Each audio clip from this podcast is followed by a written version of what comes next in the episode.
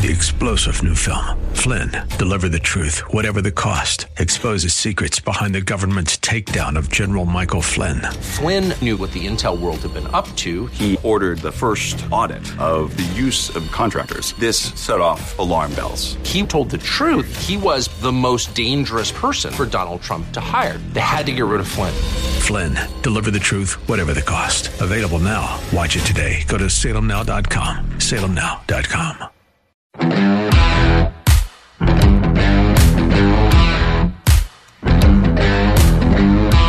It took Jason Whitlock to say it. As it usually does uh, when you're looking for a common sense approach to race in America. In case you didn't know, Whitlock is black. He used to be a sports guy on ESPN and Fox Sports. He's a former college football player, but he's gone beyond that. He's he's one of the smartest commentators on cable news or the internet for that matter. He writes for Blaze Media, does a podcast, does some stuff for Blaze TV.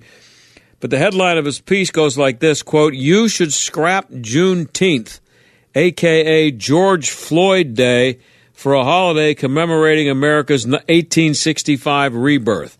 And then he goes on to write, quote, um, I suspect most people don't fully comprehend or get Juneteenth. It's a national holiday because of the death of George Floyd, not because our political leaders had a sincere interest in celebrating the emancipation of slaves in Texas or across the South, unquote. He says the, uh, the, the Juneteenth connection to the George Floyd riots undermines the holiday's ability to unify Americans. And there was a certain amount of forced celebration in the air over the weekend. Uh, lots of people didn't even know that it was a holiday today, and people who did know about it, and they just didn't seem to be all that into it. Uh, and, and, at least uh, it, it, seemed that way. So it seemed to be about white guilt and not really about the celebration of the emancipation of the slaves. Uh, Whitlock says that on April 9, 1865, the Civil War ended. And that's the day that should be celebrated by everybody, black and white. He says the year 1865 is as important to American history as 1776, and I think he can make a really good case for that because he says it was, quote, America reborn, reimagined, and resurrected from the dead.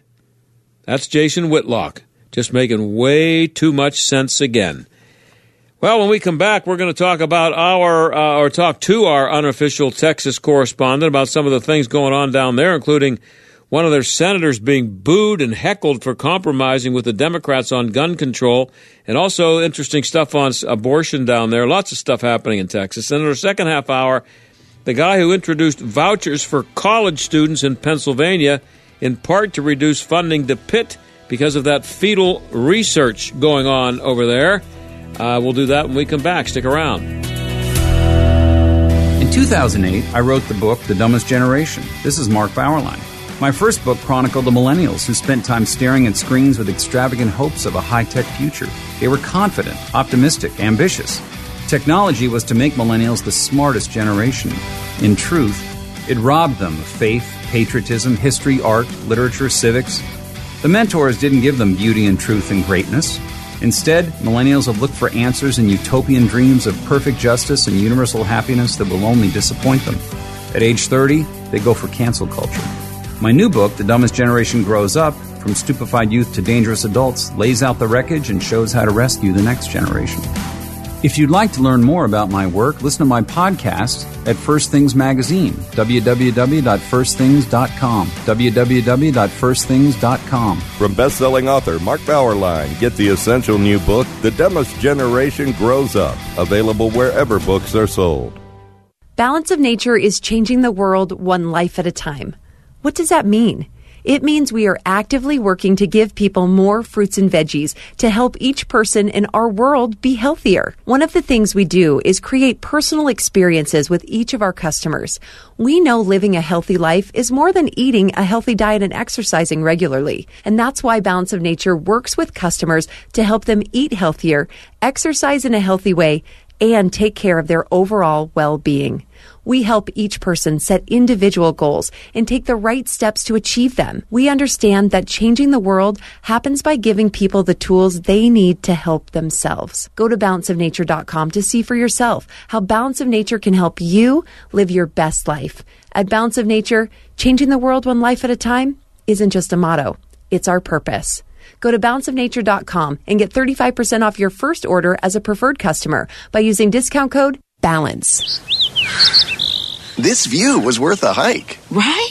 And it's a good way to stay on top of my health. Yes, I'm Cologuard, a prescription colon cancer screening option for people 45 plus at average risk. Have you screened for colon cancer? Not yet. Don't wait. It's more treatable when caught in early stages. Tell me more. Cologuard is non invasive and it's used at home. It detects altered DNA in your stool to find 92% of colon cancers. 92%? Yep, even those in early stages. This was seen in a clinical study with patients 50 and older. Any positive result should be followed by a diagnostic colonoscopy. False positive and negative results may occur. Cologuard is not a replacement for colonoscopy in high risk patients. Do not use if you have had adenomas, have inflammatory bowel disease and certain hereditary syndromes, or a personal or family history of colon cancer. Most insured patients pay $0. Ask your provider or an online prescriber if Cologuard is right for you, or visit Cologuard.com. I'm in. Your spouse has said your marriage is over, and they're ready to walk out the door. So, where does that leave you? Hi, I'm Dr. Beam, founder of Marriage Helper. We've helped thousands of couples in this exact situation. We want to share with you the things you can do right now to start turning this crisis around. If you're somebody who's lying in bed sobbing yourself to sleep because your husband has left you or walked out on you or your wife has left you and you think, oh, well, this is it now, it's not it. There is hope. We're going to teach you the three things you need to start doing immediately to get your spouse back. If your marriage is in crisis, you're not going to want to miss this special Save My Marriage event happening on lovestories.com. Visit lovestories.com for the free Save My Marriage mini course happening right now on lovestories.com. That's lovestories.com. This is the John Steigerwald Show on AM 1250 and FM 92.5. The answer. Well, lots of news coming out of Texas. As usual, Senator John Cornyn was booed loudly at an event over the weekend because he's been working with Democrats on gun control legislation. Of course, the border's still a mess down there. There's a lot of focus on Texas abortion laws with Roe v. Wade possibly on the way to being overturned uh, as soon as this as soon as this week. Matt Mackowiak is the director of the Travis County Republican Party, and uh, he's uh, that's in Austin, and he's a columnist and pundit, and kind of our official Texas correspondent. He joins us now. Matt, thanks for coming on. Hey, John, great to be with you again. As usual. Uh, I mean, it's great to have you on. I don't mean you think it's great to, you know what I mean. Uh, but uh, uh, before we go, I want to I want to go over your, your Pittsburgh connection again because we've had we haven't had you on for a while, and you you uh, I know you're a Pittsburgh sports fan. What's your connection with Pittsburgh, just so people know? Yeah, both my parents are from Pittsburgh. Um, my my dad's from Whitehall, Baldwin area. My mother's from Pleasant Hills. They went to rival high schools. My dad went to Baldwin. Mom went to TJ. Both their both their parents are Pittsburgh too. So we're we're about as as as Yinzer as it gets. Unfortunately, I've never lived in Pittsburgh, but Yeah. I've spent you know sixty or eighty nights there in my life. Yeah. okay. So and you're and you're a Pittsburgh sports fan. I know that. I see you Oh, on Twitter. huge, huge Steelers, huge Penguins. Uh, you know, kind of gave up on the Pirates. The, Yeah. The uh, salary lack of salary cap in baseball makes it impossible, and you have a terrible ownership group there. Yeah. But uh, so, but yeah, de- de- definitely an intense uh, Steelers and Pens fan for sure. How does that go over in Dallas? Being a Steelers fan, that's going to be, and you're and Yeah, you're and you're in I politics Austin- because that's a you know Yeah. that's a that's an interesting combination. Yeah, I mean, most Texans are, are fans of either Dallas or Houston. If you don't live in Dallas or Houston, um, you know, generally you could be a fan of almost anybody. Um, and Okay. you know, I'm, I've never really liked Jerry Jones the way he does things as an owner and GM. So I've just never really been a, a Cowboys fan. Um, so it's it's not really that big of a problem. We have so many people moving to Texas from other places that Yeah. nobody really cares who you for.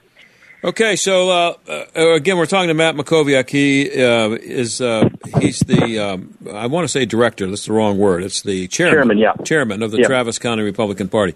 Um, let's start with uh, C- uh, Cornyn and uh, gun control. Did, did he under, underestimate how badly his support for red flag laws and other Democrat ideas were going to go over, or did or did he just think it was time to compromise?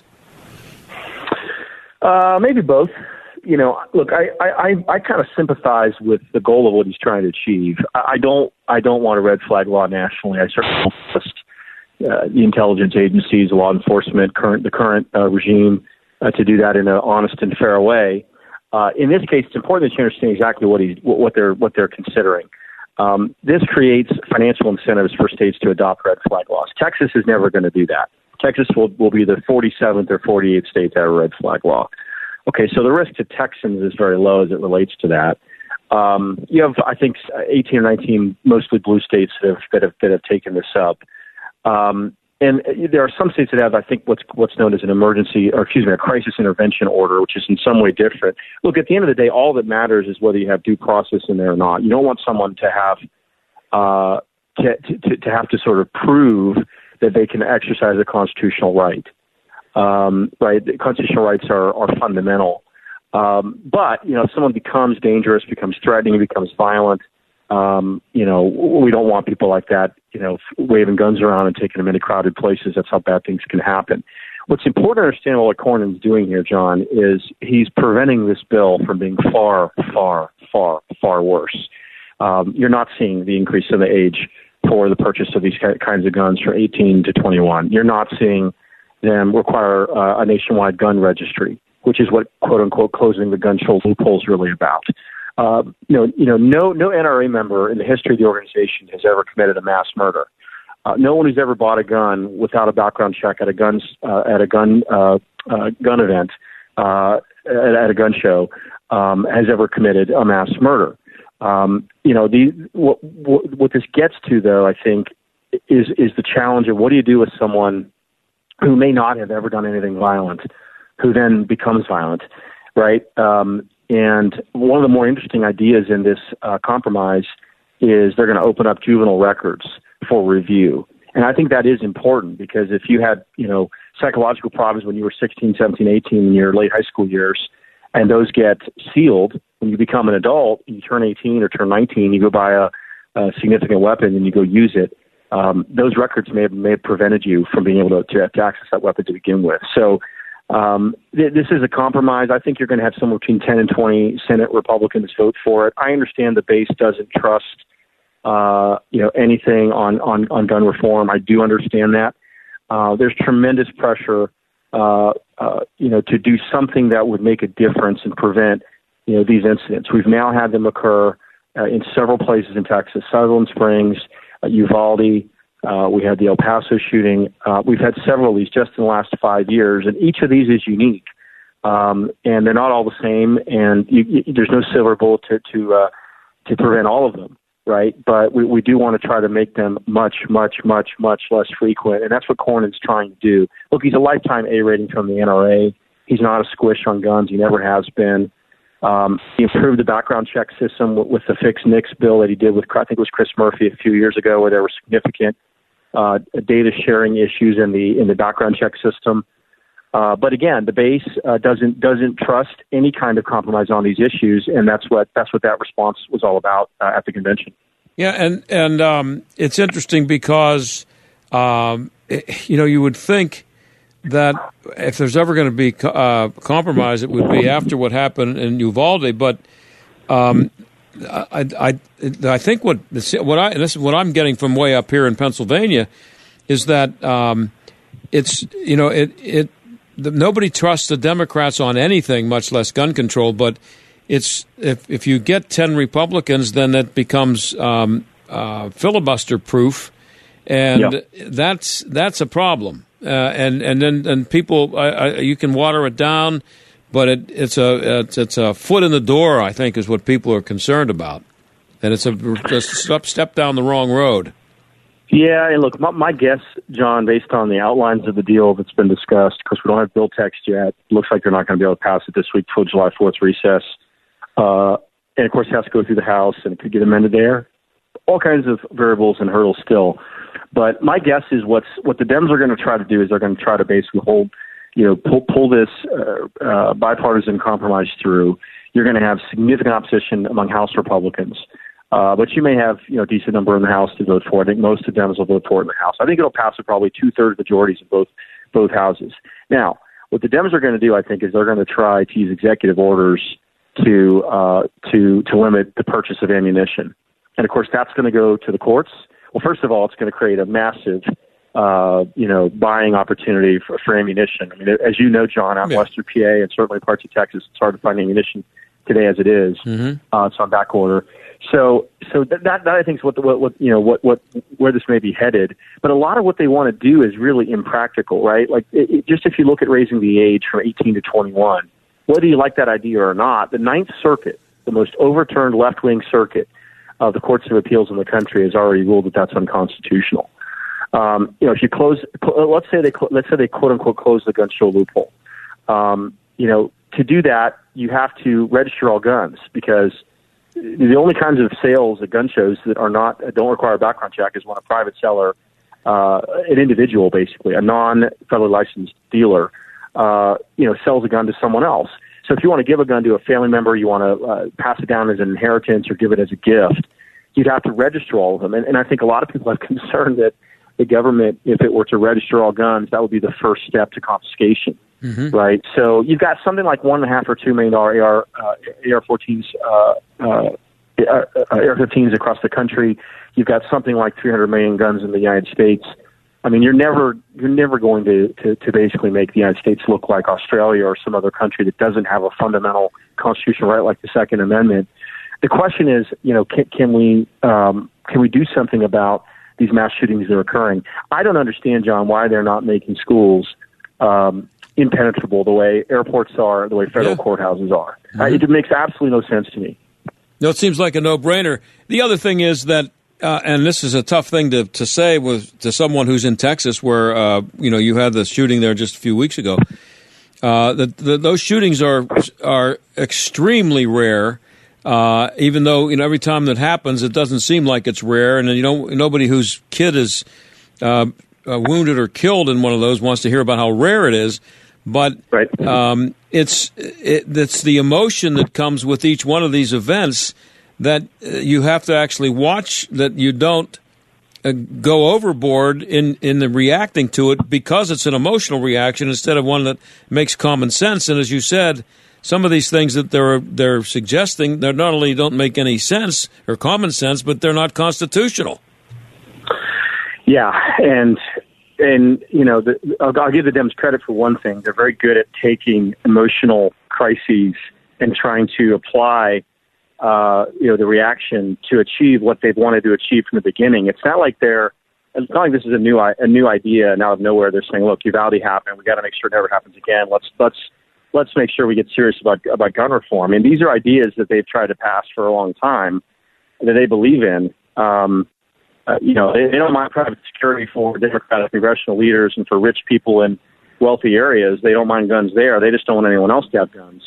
So, but look, this is why we elect people to high office, particularly to federal office, right? Um, this is why the House and the Senate were constitutionally structured in a different way, with the Senate being a cooling saucer, the House being sort of the you know tyranny of the majority, and the, the Senate being the tyranny of the minority. Um, and look, if, if Don, I, I would I would put it this way: if if if a bipartisan piece of reform legislation can get two thirds of the House and Senate in this divided political environment we're in, it's probably not a bad thing. Um, and on a big issue like gun reform, and this isn't just about gun reform. This is about mental health. There's significant funding for mental health in there, uh, improving background checks. There's a number of other you know important things that are in there. Uh, further, and you know this Uvalde situation just keeps getting worse the more that we learn. We now learned that they didn't even try to open the door uh, to, to to the to the classroom while he was in there. I mean that's just astounding. Um, you know we learned that the uh, uh, the person on site was that was waiting on the master key was using it on on different doors first. I mean, just just you know, an hour, hour and a half passing needlessly. We we learned that uh, a local police officer had a shot at the gunman after he entered the school before he killed anyone, but didn't take the shot because he was afraid of, of hitting someone else. Um, so really, it was just a kind of a tragic combination of of errors. Uh, and if you just look at, um, you know, he'd been making threatening statements. He'd been firing weapons and killing animals. He'd been threatening other people as a juvenile. That, and that's the issue here, right? So he's doing that when he's 16 and 17, and when he turns 18, his records get sealed. On his 18th birthday, he goes and buys a gun. He's got no record, right? So, so that that provision in and of itself um, would prevent, you know, a, a carbon copy of this Uh, but but as we know, each one of these uh, of these mass shootings is is quite literally a snowflake. They're all a unique event that has very unique characteristics and unique circumstances, and that's why it's so hard to fashion uh, unique legislation that would you know kind of be a catch-all for for these kinds of uh, incidents. What's the um, what's the feeling down there in Texas uh, about the the school shooting now and uh, the, what is the discussion about out on the street? People you talk to, um, is it Yeah. is it about gun control or is it about strengthening the schools, as you just mentioned? Yeah, I think that breaks on, party lines, you know, like it does across the country. Yeah. Um, I think most Texans, you know, feel like we that, that something should be done. That it would be callous to do absolutely nothing legislatively. But I can tell you, you know, Second Amendment rights are fundamental in Texas, just like they are in Western PA. Um, and, and and effete urban liberals don't understand that. You know, they think gun culture is, you know, a white trash thing or something like that. It Yeah. really is self defense. It really is uh, a cultural thing that, that's passed down through the generations. Um, and and so the, the more that they kind of belittle it and, and, and almost intentionally misunderstand what it is and what it's about, um, the more that cultural divide I think widens. So look down here. I mean, I, I'll tell you one thing. I mean, if, if I were a superintendent in a school, any school district in Texas, if I if I had that position right now, I would make those schools the most secure buildings in America. I just I can't imagine not. You know, you, you have a single or, or maybe two points of entry. You have magnetometers at those entrances. Um, you know, there are so many just simple things you could do. Um, and and so you know, I hope we see that. I think you'll see Texas uh, at the state level take that on with the legislative session in January, and perhaps even before then. I mean, the governor's already asked uh, the education uh, agency at the state level to do a security assessment of every single individual school in Texas. Mm-hmm. Um, and so, so we're going to see which schools are prepared, which ones aren't, and, and they want to have them all prepared before school starts. I mean, that's the other thing here. I mean, we got you know two months till school starts, uh, and that's true in Texas and it's true around the country. And parents, I'm sure, are wanting to know their schools secure. Yeah, and um, I'm guessing that the the uh, percentage of uh, people who own guns in Texas is among the highest in the country, uh, and so Yeah. and if if um, uh, there's a pretty good chance that uh, a good percentage of the teachers now working already own firearms and know how to use them. So uh, that would be a state where you would think that letting the teachers have guns would actually be a, a good thing because they have guns anyway. Yeah, it could be. Um, you know, the challenge there becomes training, and um, it also becomes, you know, and I hate to say this, but you know, we do have teachers unions in Texas. They're not as powerful as they are in some states in the Northeast, uh, but I imagine teachers unions are not going to respond, you know, favorably to that. And I don't know that we want to get into a place where you know parents who are comfortable with teachers being armed are in some type of battle with parents who are not comfortable, right? I mean, so you know, I don't know that the answer is necessarily teachers. Although, if a gunman's not sure a, a teacher has a gun, in some ways that's almost as good as a teacher actually having the Yeah, gun, right? deterrent, I mean, I mean, it, it, it, it's absolutely deterrent, and and that is one of the other issues here is that these schools are gun free are gun free zones, uh, and so they really are soft targets, and that's all the more reason why you have to harden the building itself. Um, you don't want to create a prison. You don't want to, you know, make it feel scary to, to students. But I'll tell you, making them feel, uh, you know, feel a certain way is one thing. Uh, making them actually uh, at risk of a mass shooting with really no ability to prevent it is even obviously far worse.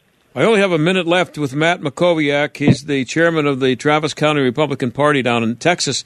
Uh, I, real quick, I hate this probably unfair, but uh, the Texas uh, new abortion law. What's been the effect of it, and what's going to happen if if uh, Roe v. Wade is overturned this week down in Texas? Yeah, we're so number number one. We, we have basically the heartbeat law uh, in effect, uh, and it's been it's kind of with it's upheld uh, all the challenges, legal challenges so far. Basically, the Planned Parenthood facilities in Texas are shut down. Um, you know, I haven't you know individually checked each one, but I mean, it's virtually impossible to get an abortion. Certainly after around six weeks. Um, and so there's a really limited window from a time a woman knows she's pregnant to when you know she could actually still do it legally. Uh, there's been some reporting that uh, some of these abortion clinics are popping up across the border in Mexico, and so people may be doing that in individual circumstances. Texas, as a legislature, passed um, a prohibition on abortion once uh, Roe versus Wade is overturned and it becomes a state issue. So it'll be it'll be outlawed in Texas. And and look, I mean, blue states will, will, will you know California will do one thing and Texas will do another. And and if that issue is is central to your you know to who you are and what you believe and what's important to you, then you can decide where you want to live. Uh, I think some people, particularly you know some women across the country, make this issue sort of central to their own identity. Mm-hmm. Uh, when when really it's a pretty small percentage of people that ever are in a position to, to ever even want or need to consider something like abortion. So, um, you know, John, I think the bigger question is what's the political impact if the court, uh, you know, goes through with the Alito ruling, uh, Alito opinion. Uh, I'm not convinced it's going to be a, a, a significant factor in the midterms either way. I think it's 10 or 15 percent of the electorate on both sides that get really motivated and fired up. I think uh, people in the middle are not going to vote on that. They're going to vote on kitchen table issues, on inflation and gas prices and the southern border, and just their own kind of economic uh, hope uh, and their own economic circumstance. I think that's going to be far more important than whether Roe versus Wade becomes a state decision, which is what it was before Roe versus Wade was decided in 1973. Hey, Matt, I'm out of time. I really appreciate, as always, uh, you coming on. I hope to do it again soon. Thank you. Take care, buddy. See ya. Okay, Matt Mackowiak. We'll be right back.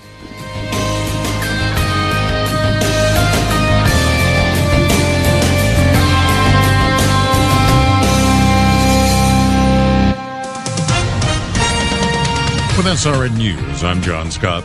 Israel's coalition government agrees to dissolve and hold new elections this year. Israeli Prime Minister Naftali Bennett's office announced Monday that his weakened coalition will be disbanded and the country will head to new elections.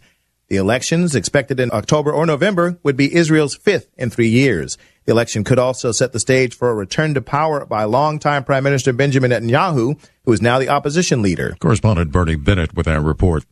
President Biden says he's considering a federal holiday on the gasoline tax. That could possibly save Americans as much as 18.4 cents a gallon. The president indicated to reporters that his decision could come by the end of the week. Gas prices nationwide averaging just under $5 a gallon according to AAA. Taxes on gasoline and diesel fuel help pay for highways. This is SRN News. First, we decide where we want to go. Then we need to know the best way to get there. Hi, my name is Adam Baratta. I'm the owner of Advantage Gold. We're the highest rated precious metals firm in the country. We teach people how to own physical gold and silver. Now we've won the Best of TrustLink award four years in a row because we educate our clients on how to buy gold and silver the right way.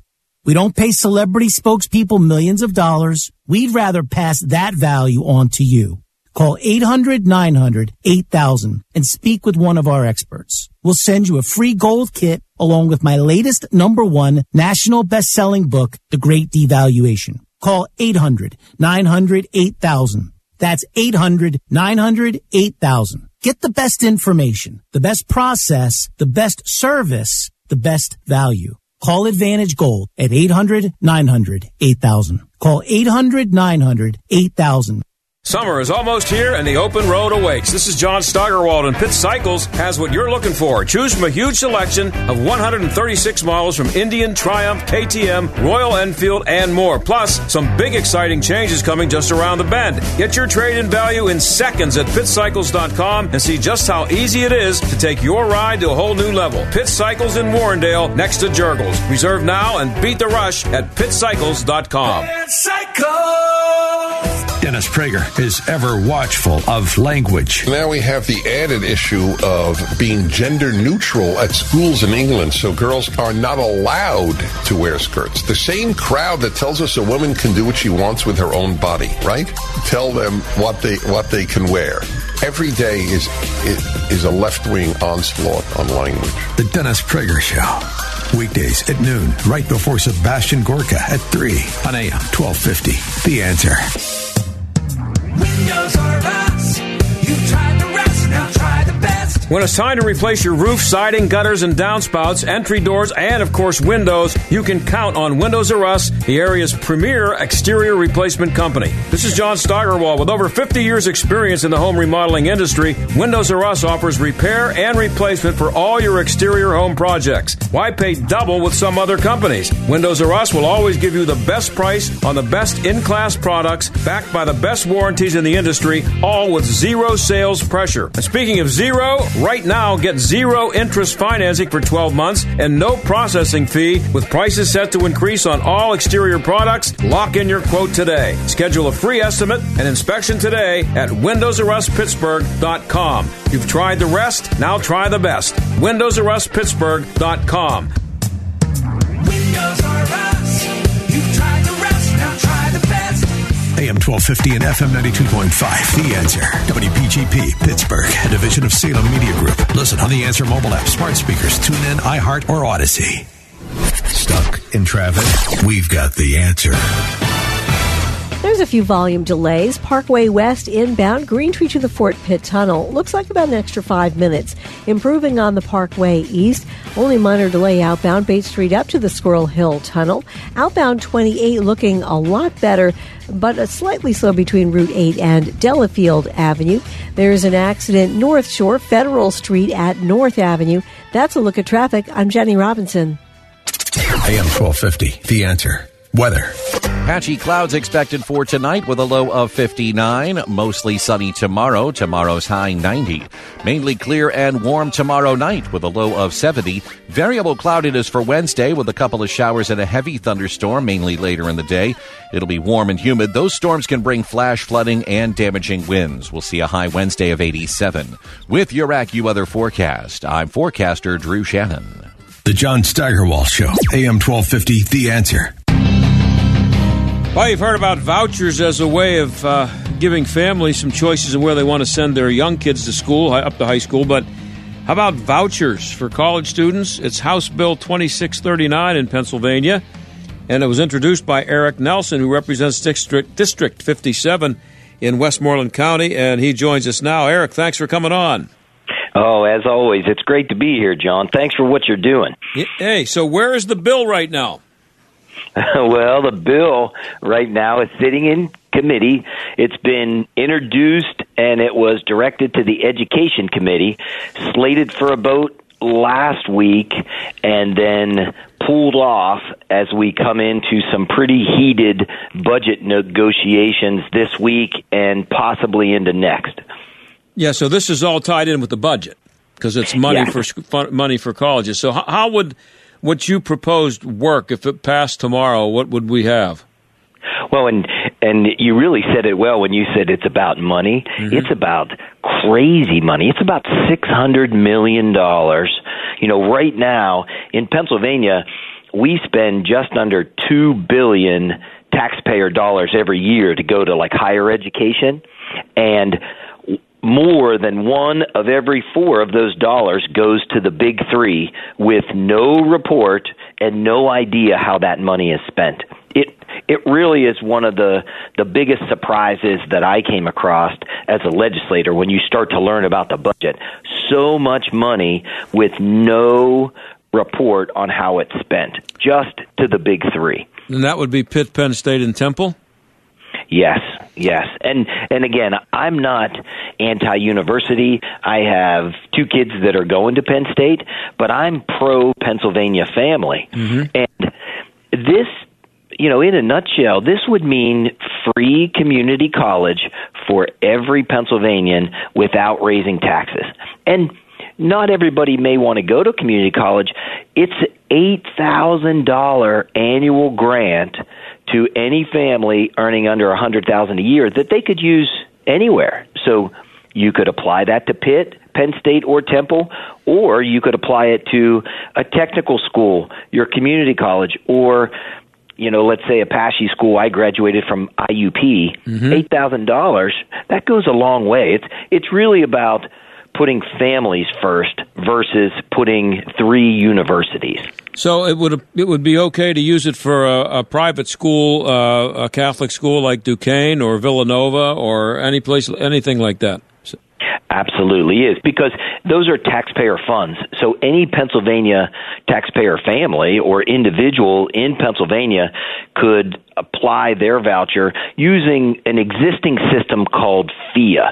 And PHEAA is higher education, you know, agency and they help students, you know, all through the state already pay and process their dollars for school.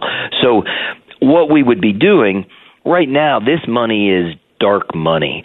It there's no report and no one really knows what happens to this 600 million dollars. And so PHEAA is a transparent you know entity that's independent and we would taxpayers would know where their money is going and it would actually go to individuals to apply to a St. Vincent's, to a CMU, or to a University of Pittsburgh. Makes way too much sense. Um, so it's a li- it's like um, this is something similar to what has been proposed and it actually has worked in some places already. Vouchers for for um, high school kids to do the same thing or grade school. Um, and the the big the big uh, opponent is the uh, local or national teachers union. Who's opposed to this, aside from the three schools themselves, who might see some uh, easy money go away?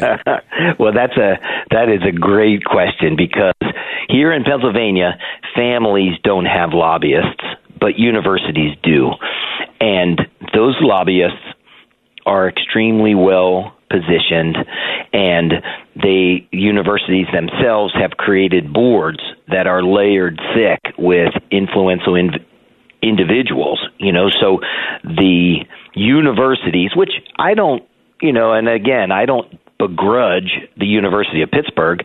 If I was getting 158 million dollars with no strings attached I would want to keep getting that. I think anybody would.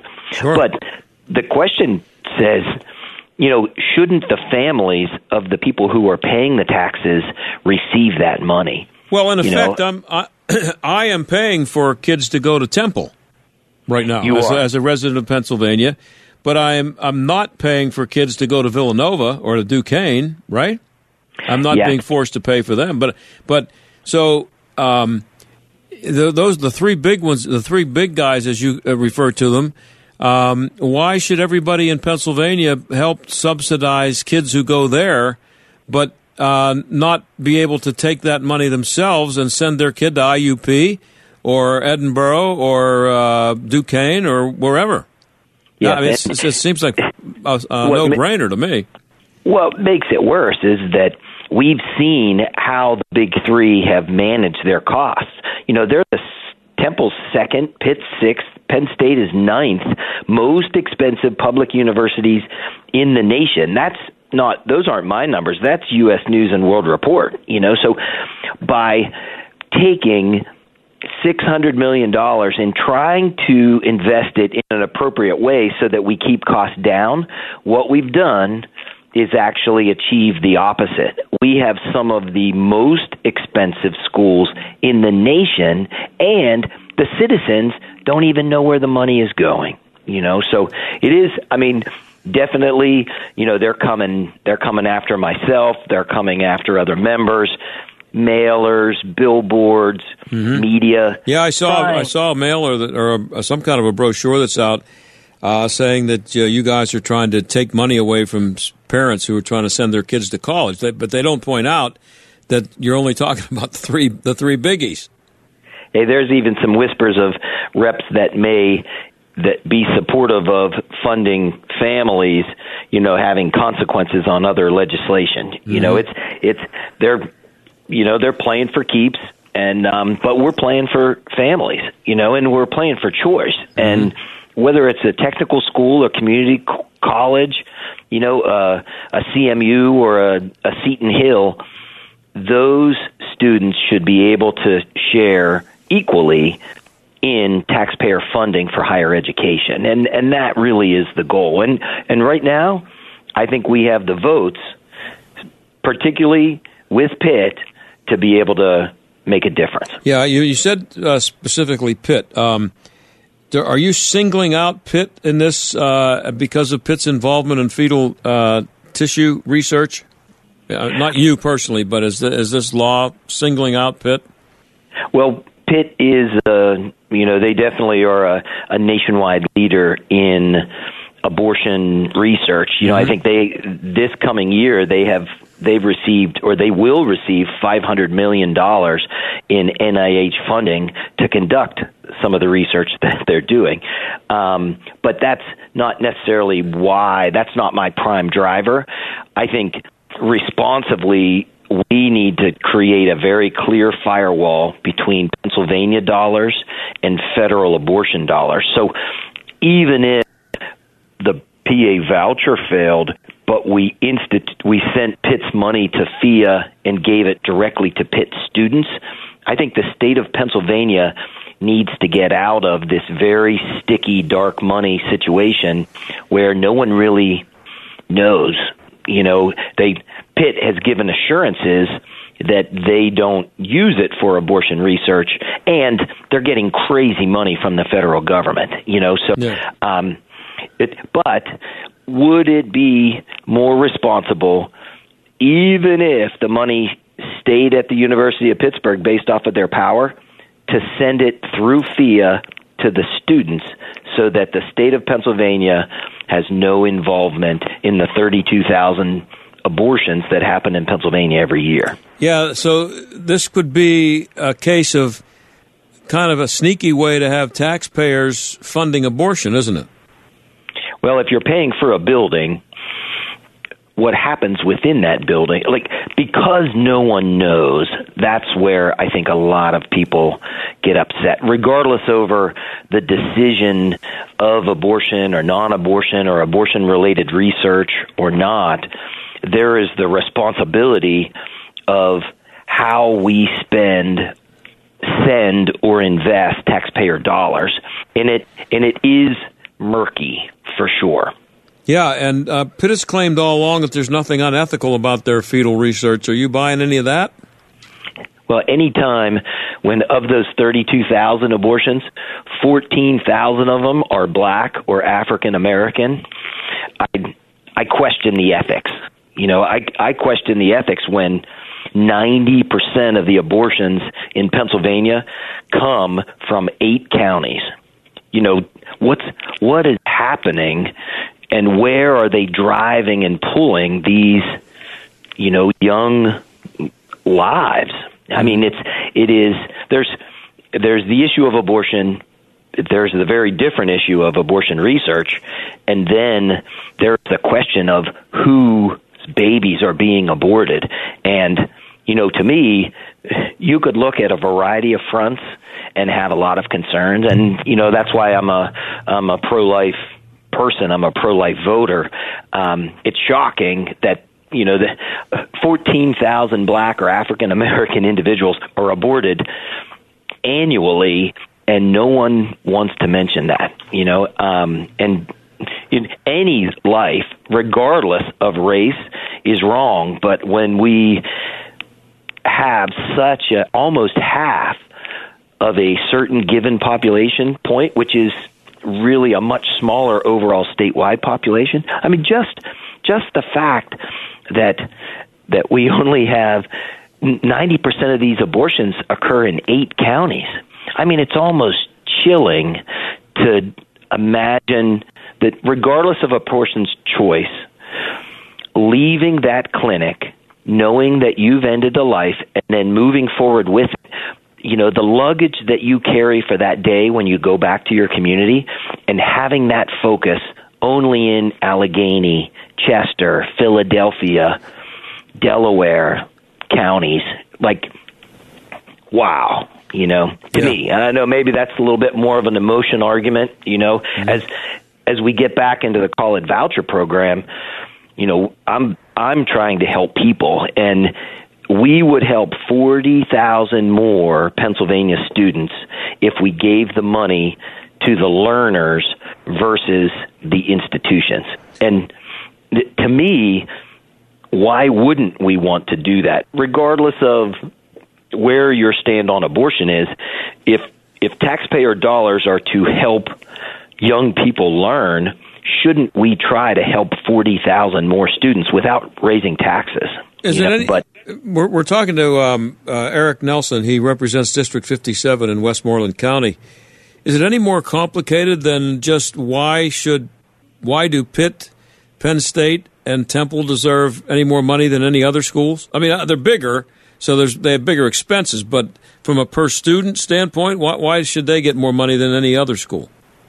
Exactly. I mean, it's interesting because those universities say that they claim they fight for equal rights and they want equality for all, and they'll protest just about everything under the sun. But when it comes down to it, they are getting theirs.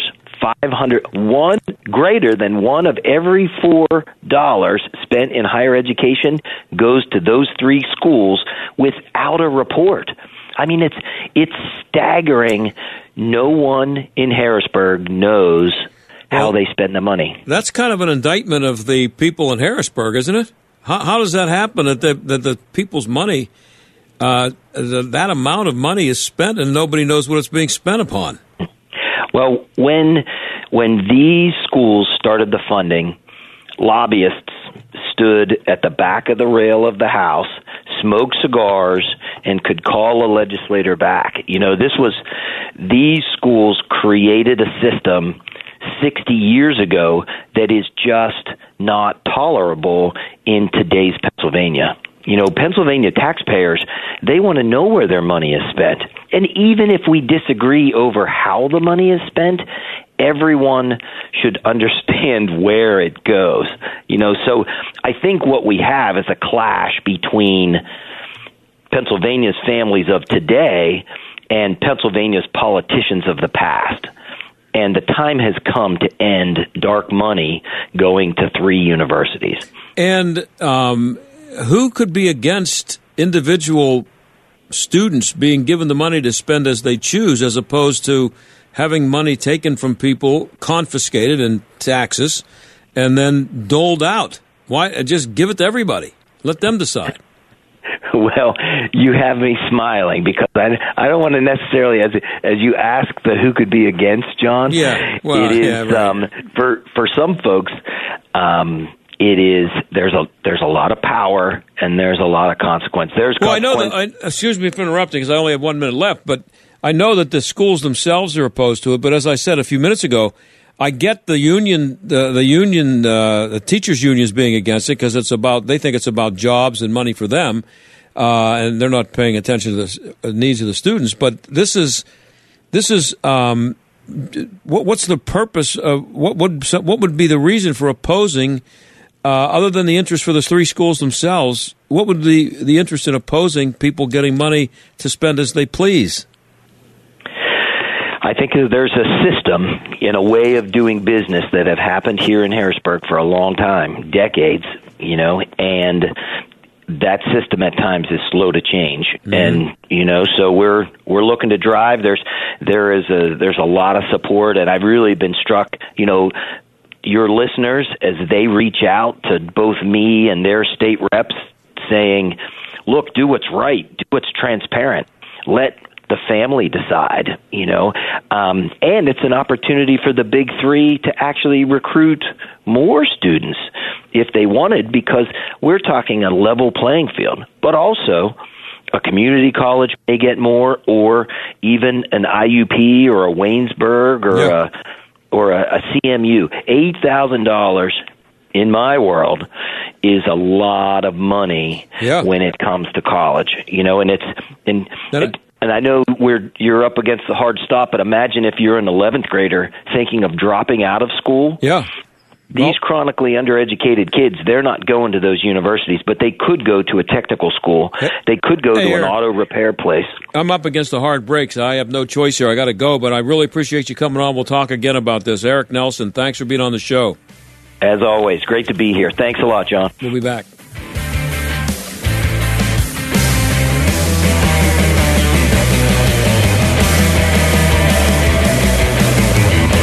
Hi, friends. This is Katie Pavlich from townhall.com. The liberal media and big tech are working overtime to promote the left's anti American agenda to silence me and the reporters on our team at Town Hall. We must bring the truth to the American people free from the spin of big media and the censorship of big tech companies. Town Hall covers the news that matters, exposing the COVID lies, the leftist rot and crime surge in our cities, the illegal alien crisis at our southern border, and all of Joe Biden's unconstitutional overreach, including the critical race theory attacks on our children and grandchildren by school boards working with the Department of Justice. Visit townhall.com each morning, afternoon, and night for the truth as my team investigates the Biden administration, their big media friends, and leftist activists. With your support, we can keep holding government bureaucrats and their allies in the media accountable. Visit townhall.com today to join the fight. The fight for our nation starts with townhall.com. Rob tried to manage his constipation with belly pain, discomfort, and bloating day after day. After realizing it was irritable bowel syndrome with constipation or IBS-C, he found another way and finally said yes to adding Linzess. Linzess, or linaclotide, is a prescription medicine that treats IBS-C in adults. Linzess works differently than laxatives. It lets you have more frequent and complete bowel movements and helps relieve overall abdominal symptoms, belly pain, discomfort, and bloating. These symptoms were studied in combination, not individually. Do not give Linzess to children less than two years old. It may harm them. Do not take Linzess if you have a bowel blockage. Get immediate help if you develop unusual or severe stomach pain, especially with bloody or black stools. The most common side effect is diarrhea, sometimes severe. If it's severe, stop taking Linzess and call your doctor right away. Other side effects include gas, stomach area pain, and swelling. There could be more to your story with IBS-C. Talk to a doctor today. Say yes to Linzess. Learn more at linzess.com or call 1 800 LINZESS. Sponsored by AbbVie and Ironwood Pharmaceuticals. This is the John Steigerwald Show on AM 1250 and FM 92.5. The answer. Well, uh, we're finished for today. I thought that was uh, pretty interesting stuff there from Eric Nelson, and I'm glad we got him on. Um, and uh, I think a lot of that began with the fetal research at Pitt, and there's still a lot of unanswered questions about that. And as far as I'm aware, still quite a bit of um, uh, quite a lack of interest in it from the local media in that story. And uh, even uh, with all due respect to Eric, who's a Republican, I don't know if the Republicans are doing enough about that. I'm assuming that whatever they're doing there, it's still going on now, whatever they've been doing, and uh, don't see anybody doing much about it. So uh, I'm going to keep on that story, but I just don't I don't get the impression that there's a lot of interest in it, and I think that's kind of a shame. So uh, that's it for today. I appreciate you listening. We will be back tomorrow, same time, uh, most of this same station. And uh, thanks to Mike, thanks to you, and talk to you tomorrow.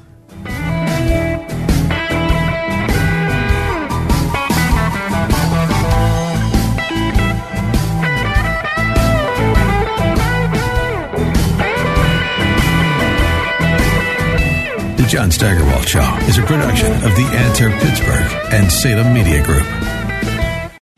Three star general Michael J. Flynn, head of the Pentagon Intelligence Agency, knew all the government's dirty secrets. He was one of the most respected generals in the military. Flynn knew what the intel world had been up to, he understood its funding. He ordered the first audit of the use of contractors. This set off alarm bells. The explosive new documentary, Flynn, Deliver the Truth, Whatever the Cost, uncovers the facts behind this scandal. Flynn told the truth. He was the most dangerous person for Donald Trump to hire. I find out the worst enemy that I'm going to face in my life is right here in America. They took my assessment and they wanted me to change it. And I was like, I'm not changing it. They had to get rid of Flynn with in depth interviews, archival footage, and never before seen personal records of the man behind the headlines. I just felt like I was drowning. Flynn, deliver the truth, whatever the cost. Available now. Watch it today. Go to salemnow.com. Salemnow.com.